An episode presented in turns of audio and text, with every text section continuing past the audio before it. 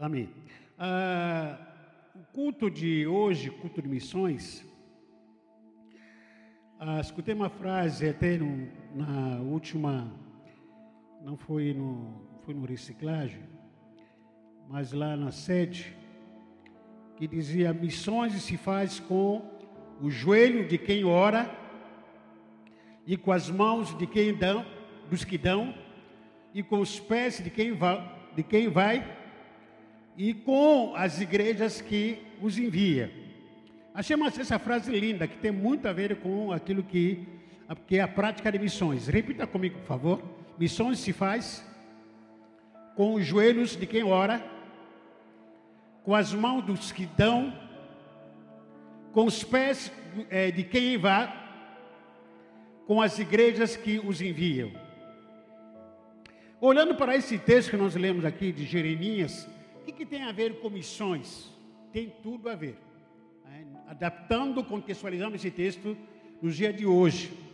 Desde a história da humanidade, as guerras, desastres, acidentes, epidemias né? e pandemias, com os maiores índices de feridos, mortes e desaparecidos, sempre acompanharam a história das a história da humanidade. Mais ou menos a realidade que acabamos de viver hoje, de vivenciar nesses últimos dias. E essa foi a história de, de Neemias, é, judeu de nascença. A realidade que nós vivenciamos nesses últimos dias foi justamente de grande tristeza, alguns meses atrás, alguns anos atrás, algum tempo atrás. Momento que nós enfrentamos que foi um desastre, uma calamidade que ninguém tinha na sua agenda que é, um prognóstico que nós enfrentaríamos uma história como essa, que nós passamos ou estamos passando ainda, é, com, com a pandemia, com morte de tanta gente, com morte de nossos amigos aqui, com morte de conhecido, parentes, epidemia, pessoas que ficaram internados, a gente perdeu a esperança de alguma forma, a gente não via a hora de esse, esse pandemia passar, dava até medo, aquela sensação de medo, insegurança para o futuro. Então, parece que tudo era um desastre. Ligava a televisão, só se falava de morte, morte, morte, internação, internação, internações, internações, e você não poderia se encontrar mais com ninguém, só tudo era em redes sociais. Mais ou menos essa foi a história, a história do contexto de Neemias, judeu de nascença, que nos, nos anos 592 a.C., o povo de Israel sofreu um avassalador ataque de guerra dos seus inimigos por causa da sua infidelidade a Deus, e eles foram derrotados. Como consequência de tudo isso, ah, casas e muros da cidade foram destruídas, mulheres foram violentadas, crianças mortas, famílias inteiras naquela época foram é, destruídas e, outro, e outras fugiram na cidade ao redor. Alguns homens e líderes foram levados para o cativeiro naquela época. E havia desolação por todos os lados de Israel. E foi lá no cativeiro, Neemias tinha uma vida confortável, uma vida pacata, um cargo de confiança do rei Artaxerxes, rei da, da Pérsia, lá em Babilônia, de lá, no palácio, com todo aquele clima, aquela, aquela casa, aquele conforto de palácio, com Wi-Fi, televisão, tudo, água gelada, lá no palácio tinha tudo, salário garantido, tinha um carro particular, tinha uma vida confortável. Neemias de repente recebe um dos seus irmãos, Hanani, junto com alguns líderes ou alguns judeus, algumas perguntas para serem feitas a respeito dessa personagem principal, Neemias, cujo nome significa o Senhor consola. Pergunta que eu faço, que tem muito a ver com a história de Neemias e com aquilo que nós acabamos de passar ou estamos passando. Neemias estava lá na, no palácio, como copeiro de, de reis. Jerusalém havia experimentado um desastre, uma calamidade. Mas por que, que Deus escolheu a Neemias para reconstruir a Jerusalém. Essa é uma indagação que eu faço comigo. Por que, que Deus escolheu exatamente Neemias? Por que não podia ter escolhido outras pessoas por aí? Justamente Neemias que estava lá nos palácios, vivendo aquela vida confortável, tinha tudo, água fresca, quarto, casa, tinha tudo, piscina, casa do rei. Mas de repente recebe o irmão dele falando para ele que, ó, oh, irmão, as coisas não estão tá bem lá. Famílias foram destruídas, as crianças mortas. Há uma calamidade, há uma pandemia lá fora. Por que, que Deus escolheu só Neemias? Uma das respostas que eu, dou aqui é: porque Deus escolhe os disponíveis, não os preparados. Neemias estava preparado lá no palácio para receber esse desafio? Talvez não. Porque ele estava ocupado em servir como copeiro do rei. Ele estava ocupado com outras coisas. Mas no coração daquele, daquele homem, dizendo: Puxa vida, se o Deus me revelar o seu propósito aqui no palácio, eu vou obedecer a meu Deus. Apesar de estar ocupado aqui, se Deus me revelar qual é a sua vontade, eu vou obedecer. Não estou preparado, mas eu estou disponível. Missões é isso. Missões é esse momento. Tem muito a ver com, meu, com minha disponibilidade.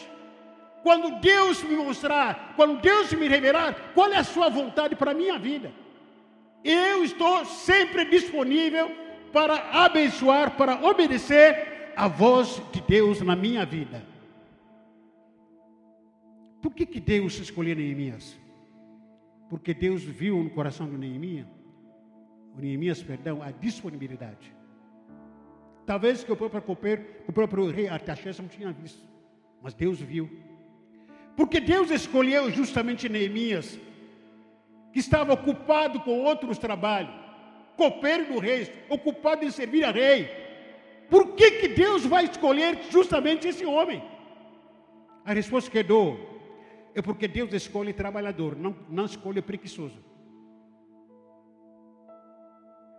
Tem gente que fica achando que eu vou servir, vou para missões para ficar desempregado. Uh -uh. Tem gente que fica pensando, puxa vida, agora estou ocupado demais com outros trabalhos. Essa é a nossa justificativa. Não, eu vou precisar primeiro me desempregar eu vou precisar de um dia da minha folga para fazer missões. Não, não, não. É essa a visão de Deus. Deus escolheu os culpados. Você olha na palavra de Deus, todos os personagens que foram escolhidos por Deus estavam ocupados com alguma coisa. Estavam, os discípulos eram pescadores, funcionários públicos. Ninguém, nenhum discípulo, nenhum trabalhador, nenhuma pessoa que foi usada por Deus, estava desocupado, estava lá na praia com Raibã, é, com aquele canudo, tomando cerveja, o cachaça, tá, ou tomando água de coco, com aquele sunga, com a barriga lá no, no, no, ao sol, e aí de repente apareceu um anjo, esse aqui que eu vim te chamar para ir para a obra. Gente que estava ocupado. Quantos que, que, quantos que estão trabalhando aqui? Ocupado com trabalho. Então se prepara porque Deus vai ter um chamado para você. Deus não chama o desocupado. Porque a obra de Deus não é para preguiçoso, para quem trabalha. É a obra de Deus para quem, tem, quem trabalha. É, não tem tempo de trabalhar. Não, vai fazer outra coisa. Não é a obra de Deus, não. A obra de Deus para trabalhador. É para acordar seis da manhã para ir, para não ter a hora de dormir. Muitas vezes. Não tem muitas vezes a hora de almoçar, de tomar café, nem de jantar. E não fica esperando um salário. Essa é a obra de Deus, sabendo que o meu salário é lá no céu. Aqui na terra não é. Eu não sou alimentado, não sou pago aqui na terra. A obra de Deus é para quem trabalha, não para quem é preguiçoso. Repita comigo: a obra de Deus é para quem trabalha e quem tem tempo. não é para preguiçoso. Depois de um desastre que aconteceu lá em Jerusalém, nesse ano, onde muitos não tiveram a mínima chance de viver. Desastre que nós experimentamos aqui no Brasil, aqui no Guarujá, aqui no estado de São Paulo. Depois daquele desastre, preste atenção, por favor. Você sobreviveu. Você sobreviveu. Você está aqui. Eu sinto muita saudade, sinto falta alguns irmãos nossos que partiram. Partiram. Aqui na nossa igreja, também no nosso ministério, gente que partiram. Gente talvez que a gente não tinha nem projeto, nem plano de partir. Talvez a nossa cabeça humana pensava, puxa vida, um dia eu vou comer churrasco com o irmão falando tal, um dia eu vou, vou sair no retiro de casais, a gente vai andar junto, caminhar lá em Água de Noia um dia planejando essas coisas na nossa inocência. Mas de repente Deus vem e tira. Tira de nós. Filhos, irmãos, marido, esposa, tios, colegas, vizinhos, amigos partiram assim, um dia para a noite. Mas você ficou. Presta atenção com essa reflexão, por favor. Parece que Deus escolheu com o dedo a quem Ele quis levar e a quem Ele quis deixar. Porque não, não houve explicação lógica na partida de alguns irmãos, algumas pessoas nós. Aqueles que até a pandemia, a própria Covid em si, o estado do Covid, não tinha uma explicação lógica, às vezes, de morte de algumas pessoas. Quando a gente pensava, puxa vida, aquele cara ou aquele irmão está com Covid, está? Está no TI. A gente fala, bom, é melhor começar a se despedir. Não, amanhã tem alta. Voltou para casa. Teve alta. E quando você pensa, puxa vida, aquele irmão, aquela irmã tal, aquele camarada, aquele amigo nosso até, esse aqui vai voltar. Não voltou. Foi para o cemitério. Não havia raciocínio lógico de quem poderia viver, quem poderia morrer. Era uma surpresa, é a graça de Deus, é a maravilha de Deus. Isso nos surpreendeu muito. E a gente começou a entender que foi por causa da vontade de Deus, Deus foi permitindo. Quem poderia, poderia ter sido levado para ele, lá no céu, e quem poderia ficar aqui na terra. Agora, a pergunta que eu faço, é, que, me, que está aqui na minha garganta, aqui, que está engasgada aqui, é: para que, que eu fiquei?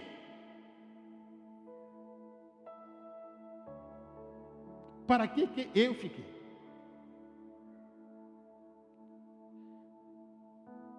Responda para mim, para que, que eu fiquei?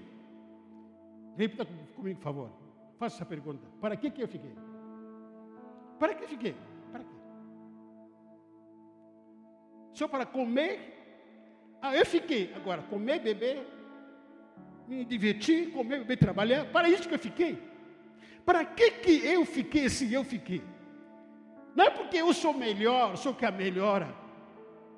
Menina, menino, melhor homem, melhor pastor.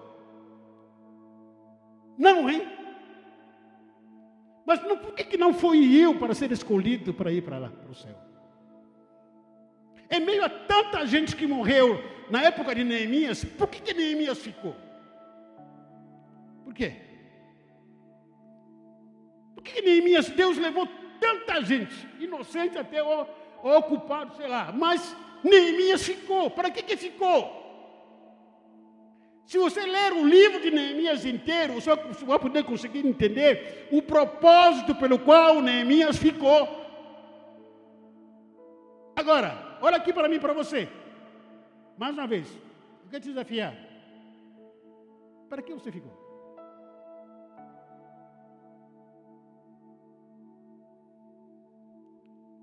Já, já fez essa pergunta? Você não acha que você deveria ter morrido? Não estar aqui? Mas está aqui. Não, para quê? Responda. Para quê?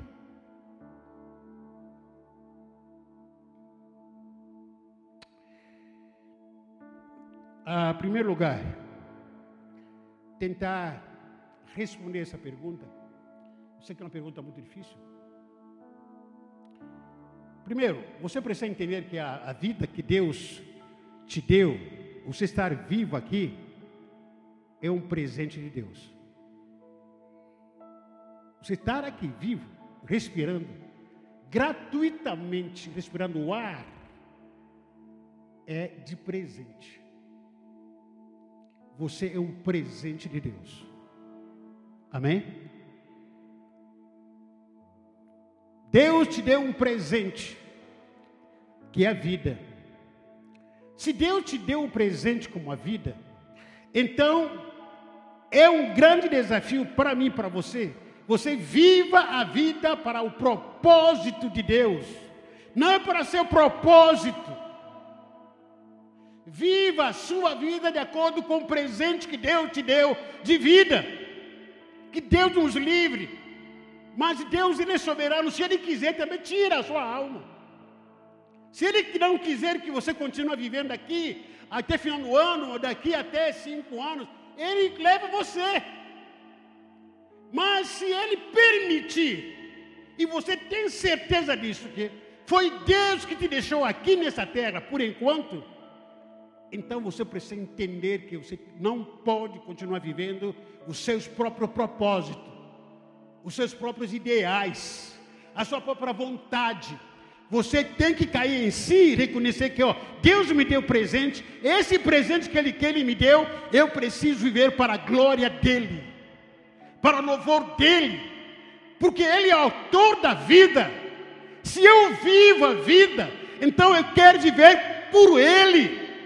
Eu não posso viver a minha vida jogada, largada no mundo, largada, jogada de qualquer maneira. Ah, eu vou viver de qualquer maneira, cachaceiro, tal, viver por aí, eu faço o que eu quero. Tal. Não, não, não, não, não. A vida não é sua. Se Deus quiser, ele tira. Mas se Deus te deu vida, entenda que viva para o propósito dele.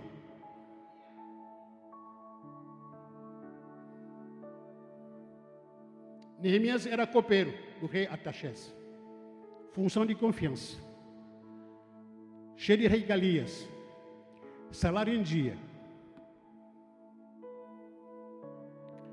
Mas ele entendeu, entendeu o propósito de Deus na vida dele. Quando recebe o propósito de Deus na vida dele, Neemias, só, Deus quer que você olhe para Jerusalém. É lógico, ele não largou, não estou dizendo para você largar o emprego. Você trabalha. Ele fez do emprego como uma ponte para realizar o propósito de Deus. Você que é mecânico, você pode ser, a mecânica pode ser o ponte para realizar o propósito de Deus. Você que é como professor, professora, isso pode ser como uma ponte para realizar o propósito de Deus na sua vida. Você que é como guarda, a guarda, aquele, aquela, aquela função pode ser uma ponte para realizar o propósito de Deus. Você quer como enfermeiro, como enfermeira, como médico, aquilo pode ser uma ponte para realizar o propósito de Deus e não se acomodar só com o salário que você ganha, dois salários, três salários, então aqui no, no luxo. Então não pode se acomodar com isso. Você que é cabeleireiro, você tem que fazer aquele, aquela função como ponte de, para fazer e viver o propósito de Deus na sua vida. Neemias, ele entendeu isso, ele era copeiro, era copeiro, largou o copeiro. Não, não largou, ele fez isso. Ele foi pedir com o rei Artaxerxes. Eu estou aqui com o seu servo, me dá uma ajuda. Eu quero voltar lá para realizar o propósito de Deus na minha vida. E o rei concordou com isso.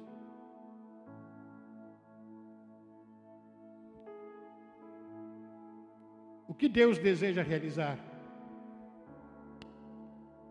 na, na sua família, o que Deus vai fazer na sua família, no meio dos seus parentes, amigos, o que Deus está para fazer na, na igreja, no seu bairro, o que Deus está para fazer na cidade, Guarujá, e num país como o Brasil, Ele quer usar somente você. e não outro. O que Deus está para fazer aqui na sua família, na sua casa, no seu bairro, Deus não tem segundo plano, plano B. Ele quer usar você. É com você que Deus está olhando. É em você que Deus está de olho. Você pode dizer que, ah, pastor, mas eu não sou capaz. Não interessa, Neemias não era capaz. Simplesmente Neemias era disponível. A quem enviarei? Senhor, pode contar comigo. Estou aqui. Não, não sei como é que é isso. Não sei como é que construir. Não sei como é que carregar bloco. Não sei como é que carregar cimento. Não sei como é que faz isso. Mas, ó, Senhor, estou aqui. Estou aqui. Estou aqui. Pode contar comigo. É isso que o Senhor deseja de mim, de cada um de nós. Essa disponibilidade de querer servir a Deus. Independentemente do nosso emprego. E Deus não tem plano B. Deus só, só tem você. Olha para você, irmão. Diga para aqui, irmão. Deus não tem plano B. Ele tem só você. Ou com você e com você. Aquilo que ele tem para realizar, vai fazer na sua casa, na sua família, no seu bairro, no meio dos seus parentes, na sua célula, na igreja. Ele quer usar você. Não tenho dúvidas, Neemias. Deus olhou para você mas eu não sei falar, não, enche a sua boca, diz o Senhor, pois eu a encherei. Eu que capacito. O que eu desejo de você é a disponibilidade. Só isso. Você é a única pessoa que Deus está contando para reconstruir Guarujá. Você é a única pessoa com que Deus está contando para reconstruir tudo que foi destruído na pandemia. Tudo. Deus não tem plano B. Ele só tem o plano A. Para reconstruir, restaurar tudo que foi destruído, tanto moralmente, espiritualmente, fisicamente, tudo que a pandemia destruiu, Deus só tem você Levanta a sua mão. Deus tem você. Deus só tem você. Ele conta só com você. E não tem outro Neemias. É só contigo que Deus vai usar para realizar reforma, restauração no seu casamento, na sua família, lá no seu trabalho. Tudo que moralmente, espiritualmente foi destruído, Deus só tem você, não tem plano B. É contigo que Deus quer fazer a obra. Amém? Deus não tem plano B.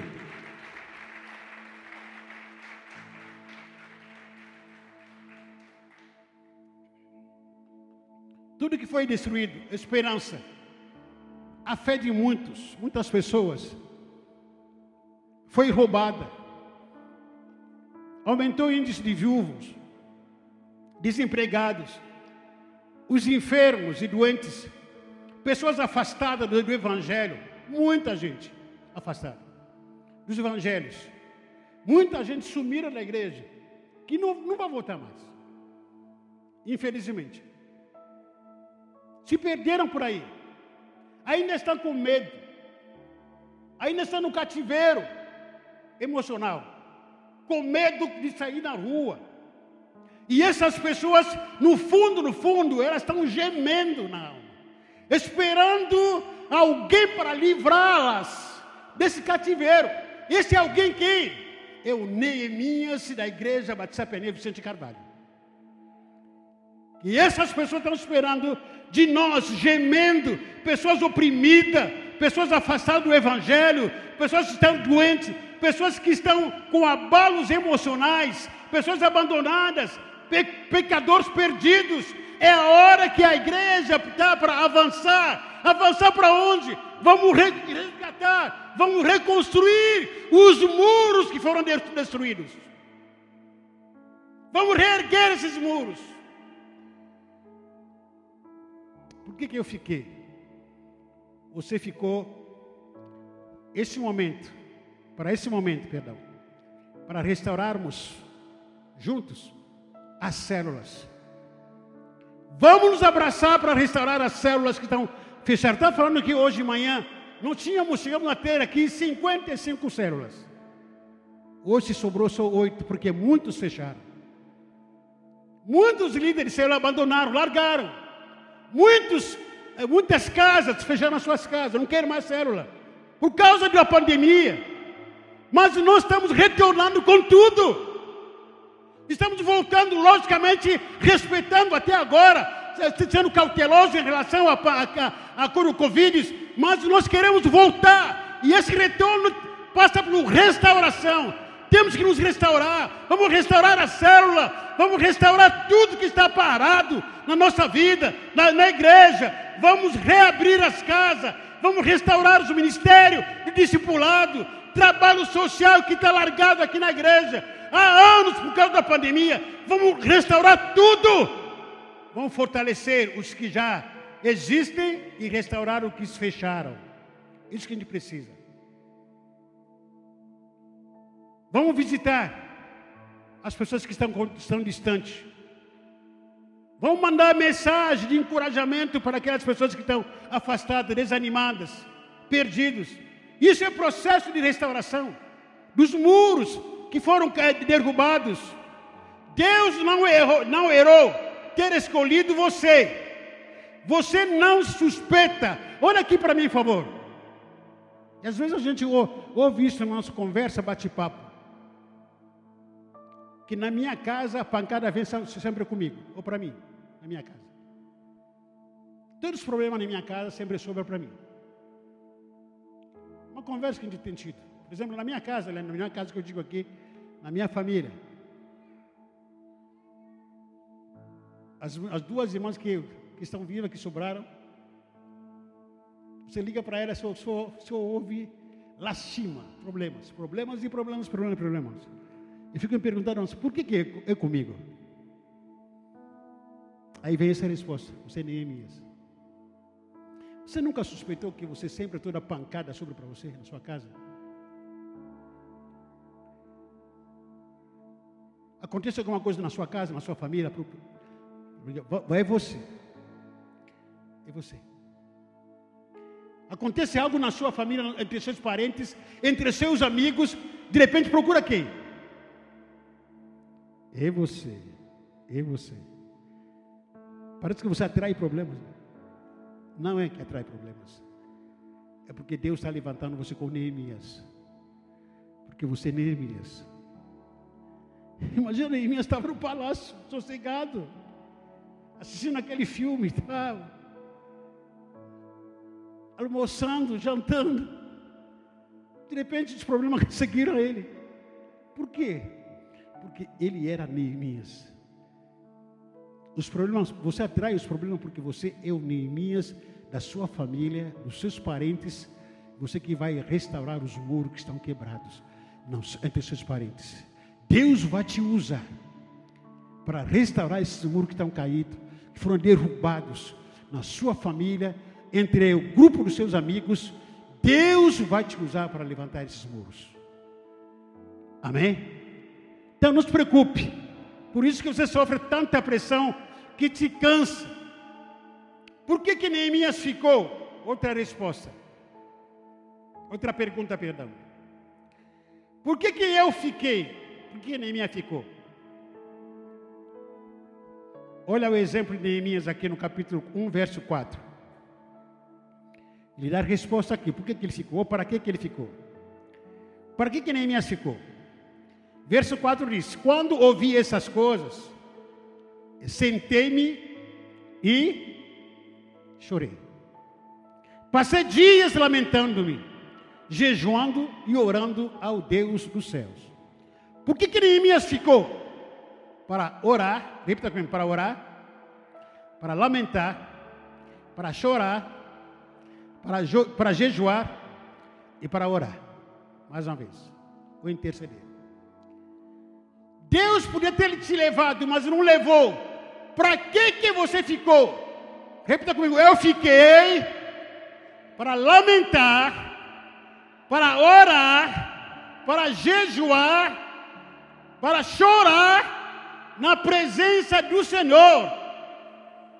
E tem orado? Uhum.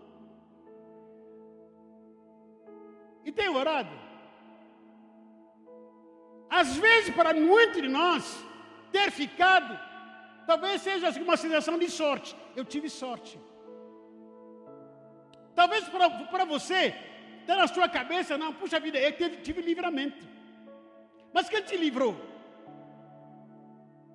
Talvez para muitos de nós, não, aquele foi para a glória. Deus levou aquele, meu amigo, sei lá, parente. E eu fiquei. Para que fiquei? Para desfrutar a vida. Que vida? Que vida é essa sem o propósito de Deus? Sem a vontade de Deus na sua vida? Que vida é essa? Fora do propósito de Deus não há vida. Fora da vontade de Deus não há vida. Sobrevive-se, mas não se vive. Fora do propósito de Deus. Então, se nós ficamos, é momento que a igreja aqui ficou, é momento de chorar. Não só, só chorar de tristeza, mas chorar de alegria às vezes. Entender a misericórdia de Deus, entender a graça de Deus na nossa vida. Que eu mesmo eu não merecia, não merecesse, mas Deus me poupou. Se Ele me poupou, porque Ele tem um propósito na minha vida. É momento que a igreja orar. Neste momento vamos orar juntos. Vamos clamar juntos. Vamos orar como nunca a gente orou. Vamos, vamos encher esse lugar aqui na, na segunda-feira, na quinta, melhor, na quarta-feira à tarde. Vamos estar juntos para orar. Se Deus me deixou, me deixou aqui na terra, esse é o propósito. Lamentar, não sempre. Orar, jejuar. Deus não te deixou aqui nesse mundo para você permanecer, ficar sentado na zona de conforto. É para você se mobilizar, entender o propósito de Deus na sua vida e você agir de acordo com o propósito do Senhor. Não ficar parado. É pecado ficar parado. É pecado você, você ficar aqui nessa terra, você dizendo o seguinte, não, eu, tô, eu só estou comendo, vou beber, então vou viver a minha vida. É pecado. É pecado. Parece que Deus condenou outras pessoas que foram, que Ele levou, e deixou você folgado. Não é esse propósito de Deus. Por que, que eu fiquei? Ou por que, que eu ficou? Eu fiquei.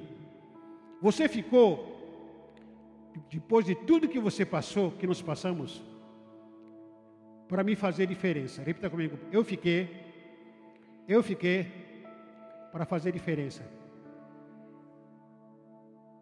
Fazer diferença tem muito a ver com qual é a sua contribuição social que você pode, pode fazer.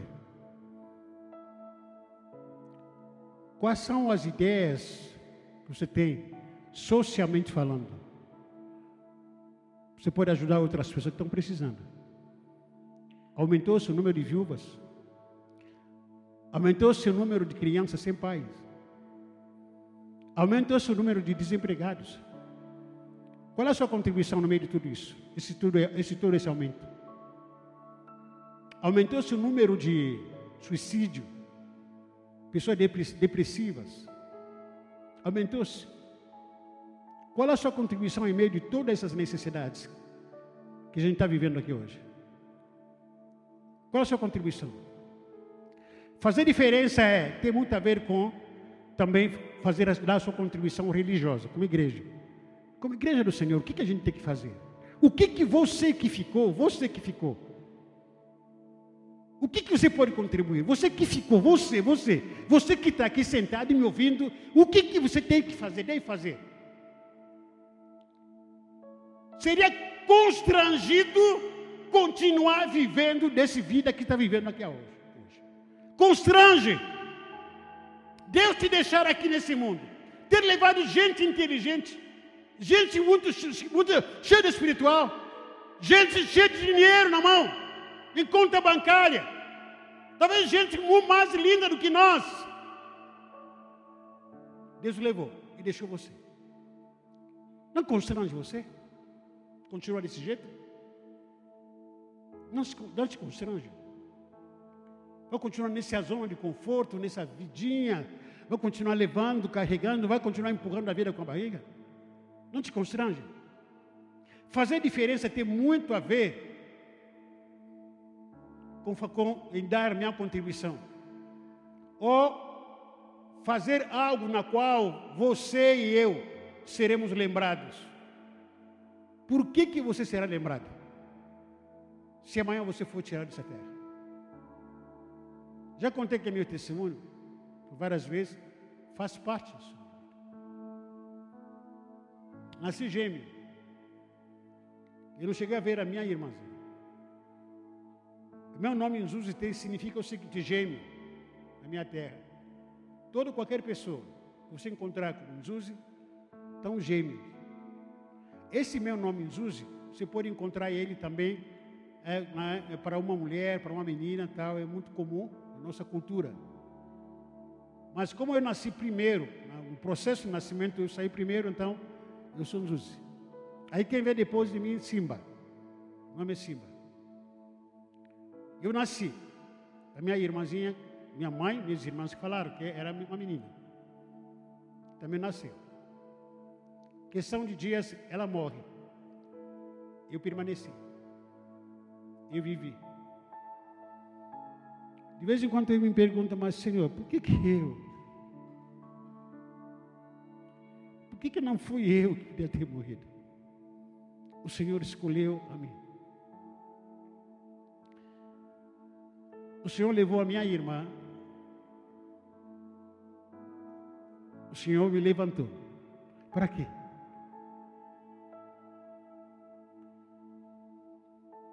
Em meio de mais de, sei lá, se 3 milhões de espermatozoides, que você estava no útero da sua, o ovário da sua mãe, sei lá, da sua mãe, só nasceu você. E outros morreram. Só você que saiu. Para quê? Para que você nasceu? Se pergunta essa resposta e se responde a mesmo. Para que, que eu nasci?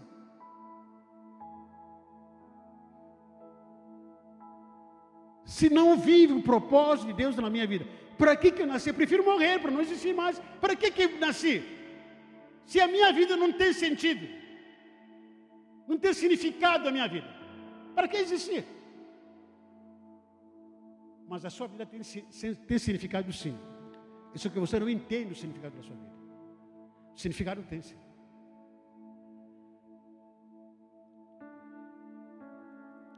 Pergunte um lugar aqui. Pergunta que eu faço. Por que, que eu fiquei depois de tudo que nós passamos aqui no Brasil? Aqui no Guarujá? A resposta está no capítulo 4, verso 1 até 3. Nós ficamos para enfrentar os inimigos de Deus, para, para enfrentar Sambalat e Tobias. No capítulo 4 de Neemias, verso 1 até 3, quando Neemias ele toma a iniciativa de, de começar a reformar os muros, reconstruir os muros, perdão. Primeiro, a reconstrução começou no templo, esse é um detalhe muito preciso para a gente entender. Por que no templo? Porque o templo era lugar de adoração. Então, primeiro começaram a reconstruir o lugar de adoração. Tudo na nossa vida, para ser reconstruída, tem que começar no lugar de adoração. Onde que é o lugar de adoração? Aqui. Aqui. Permitir que Deus restaure né, a sala do trono dentro de mim. A minha adoração dentro de mim. E Neemias começou a restaurar, em primeiro lugar, o templo, depois que ele começou a cercar e restaurar, reconstruindo os muros. A quando ele começa a reconstruir os muros, o que acontece? Versículo 1, capítulo 4. Quando Sambalat soube que estávamos reconstruindo o muro, Sambalat ficou furioso, ridicularizou os judeus na presença de seus compatriotas e dos, dos poderosos de Samaria e disse: o que aqueles frágeis judeus estão fazendo? Será que vão restaurar o seu muro? Irão oferecer sacrifício? Irão terminar a obra num, num dia só? Será que vão construir, conseguir ressuscitar pedras de construção, daqueles montes de entulho e de pedras eh, queimadas. Tobias, o Amonitas, que estava ao seu lado, completou: Pois que construam, basta uma raposa suba lá para, para que esse muros de pedra desabe. Geralmente, todo início de reforma, todo processo de restauração atrai inimigo. Então, presta atenção. Quando você começar a reformar, a sua, reconstruir a sua vida espiritual, o seu ministério, sempre vai ter inimigo que vai, vai trazer palavra de desânimo para você. Como aconteceu aqui, sempre haverá invejosos, caluniadores, para você desistir da restauração da sua vida, para resistir, ah, para desistir, perdão, para a restauração do seu ministério, restauração do seu casamento, da sua família. Sempre haverá caluniador. Vai, tentar debochar você, vai tentar ridicularizar você para você parar. Mas há uma palavra do Senhor para você, para mim. Isaías capítulo 41, verso 10 a 13. Isaías 41, verso 10 a 13. A 13. O que, que Deus disse para mim, disse para você?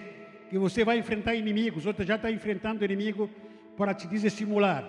Diz o seguinte, Senhor: Não temas, porque eu sou contigo. Não te assombres, porque eu sou teu Deus. Eu te fortaleço, eu te ajudo e te sustento com a minha destra fiel. Versículo 11 diz que eis que envergonhados e, com, e confundidos serão todos que estão indignados contra você. Tem gente indignada porque você virou crente. Tem gente indignada porque você está fazendo a obra do Senhor. Você está precisando, está envolvido com a reforma. Tem gente indignada. Mas serão reduzidos a nada. Os que contendem contigo perecerão. Aos que pelejam contra ti, busca-los-eis, porém não os achará, serão reduzidos a nada. A coisa e a coisa de, de nenhum valor os que fazem guerra contra ti, porque eu, o Senhor, teu Deus, te tomo pela mão direita e te digo: não temas, eu te ajudo. Não temas. Não temas. Continua. Continua com a reforma. Não tema, não tenha medo de nada. As ameaças. Em último lugar aqui, por que, que eu fiquei num momento como esse? Por que fiquei? Poderia colocar aqui várias outras perguntas aqui, mas só para resumir aqui. Por que, que eu fiquei? Oito lugar, eh, oitavo lugar, perdão. Para saber que Deus está com pressa. Deus está com Deus está com Deus está com pressa para fazer o que, o que, o que tem que ser feito. Neemias construiu ou reconstruiu os muros a Jerusalém em 52 dias. Quantos dias? Um mês e 11 dias, mais ou menos.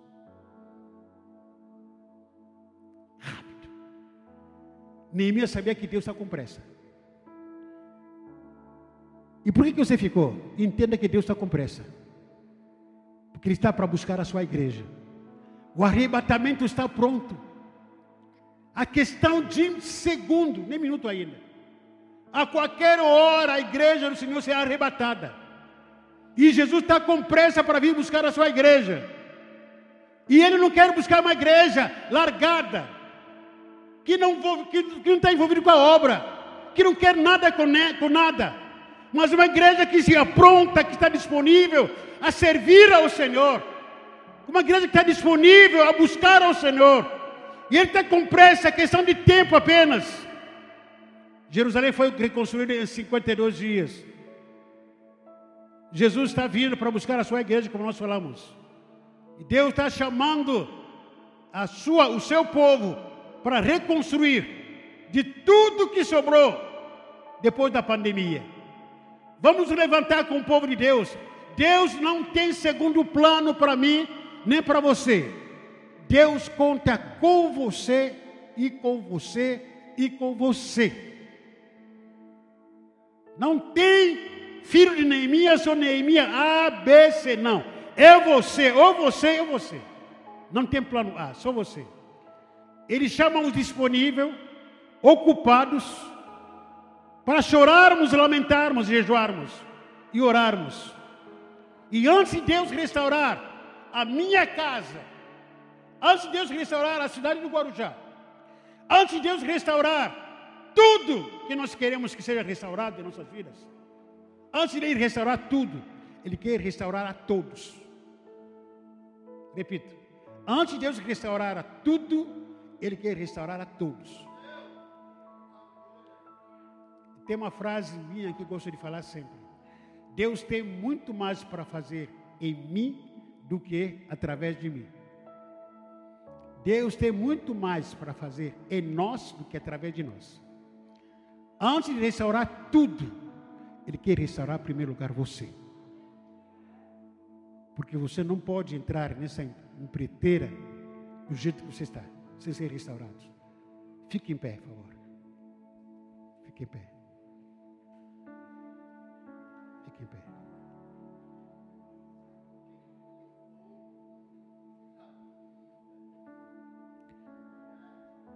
Desde o final desse mês, Deus tem colocado no meu coração esse desafio de recomeço. A gente tem que recomeçar com tudo. Nós estávamos muito confortáveis com a pandemia. Muito confortável. Até os filhos do mundo são mais espertos do que nós. Os, aliás, os torcedores, os, os torcedores em campo de futebol voltaram. Voltaram, gritaram. Palmeiras, sei lá, São Paulo, Corinthians, tá. gritamos Santos. Mas nós que somos filhos de Deus, não. Estamos ainda mole, muito mole. Estamos indo com receio. Que isso? Que isso? Vamos arregaçar as, man as mangas, vamos com tudo. Vamos em cima. Você não pode parar. Parar por quê? Vamos, vamos caminhar, vamos marchar. Na célula, vamos marchar, vamos trabalhar, vamos voltar com os ministérios que pararam. Vamos voltar a ativar todo o ministério. Ministério de visita. Grupo de dança que dançava na rua, nas praças. Vão voltar, visitas. Vão voltar com tudo. Para que, que a gente ficar parado? Se o mundo por aí voltou a tudo, vai amanhã no mercado, amanhã é feriado, é terça-feira, feira, vai na praia, está lotado, gente. E com tudo, está, estão dizendo, comentando por aí que esse, esse verão aqui vai ser o maior os ah, últimos 40 anos. De onde que havia esse povo? Eles estão vindo com tudo. Com tudo. E a igreja está dormindo. E a igreja está parada. E a igreja está receosa. Deus não nos deu o espírito de timidez. Deus nos deu o espírito de ousadia. Não o espírito de medo que Deus colocou em mim e em você, querido. Sai desse calabouço. Sai desse gueto. Deus quer te encher, encher a sua boca para você declarar o amor de Deus. Tem muita gente precisando do amor de Deus. Tem muita gente precisando do abraço. Tem muita gente precisando de uma palavra. Mas quem vai? Deus vai mandar anjo? Não. Essa missão Deus delegou para Neemias. Quem é Neemias? Você. Você, Neemias nessa época, por isso que você ficou. Fala para seu irmão, irmão, você é Neemias, por isso que você ficou. Seja Neemias, ousado, corajoso. Seja Neemias na sua casa, seja Neemias na sua rua, seja Neemias no seu bairro, seja Neemias no seu ministério, na sua família, seja Neemias na sua célula. Não tenha medo, eu estou contigo, eu estou com você marcha com o meu povo para marchar, marchar, marchar, marchar, marchar com coragem. Marchem, eu estou com vocês. Aleluias. Labachore candalai condalai. Delebachuri candalabalai. Xere candalabachurinai. Alebachurinabacandalai candalaba. Aleluia. Deus quer restaurar primeiro você antes de restaurar outras coisas. Antes de Deus restaurar a sua família. Você percebe que a sua família não é mais a mesma. Os seus relacionamentos não são mais os mesmos. Muita coisa na sua, na sua vida, em torno de você está tudo parado. Mas Ele quer começar por você. Por isso que sai o seu lugar para a gente orar aqui. Vamos orar por restauração. Sai o seu lugar aqui, vem aqui. Vamos orar por restauração. Senhor, restaura a minha vida. Senhor, restaura a minha casa. Senhor, restaura meu casamento. Restaura minhas finanças. Restaura meu ministério. Restaura tudo na minha casa, Senhor. Senhor, estou disponível, pode contar comigo. Senhor, estou disponível, pode contar com a minha vida. Senhor vai me preparar, estou disponível, pode, contar comigo. Não estou preparado mais, o Senhor me disponibilizou. Eu estou disponível para tudo, Senhor para fazer a tua obra, aleluia, para restaurar essa cidade, para restaurar a tua igreja, para restaurar o ministério, para restaurar aleluia, a célula. Ah, Senhor Deus, estou disponível para tudo,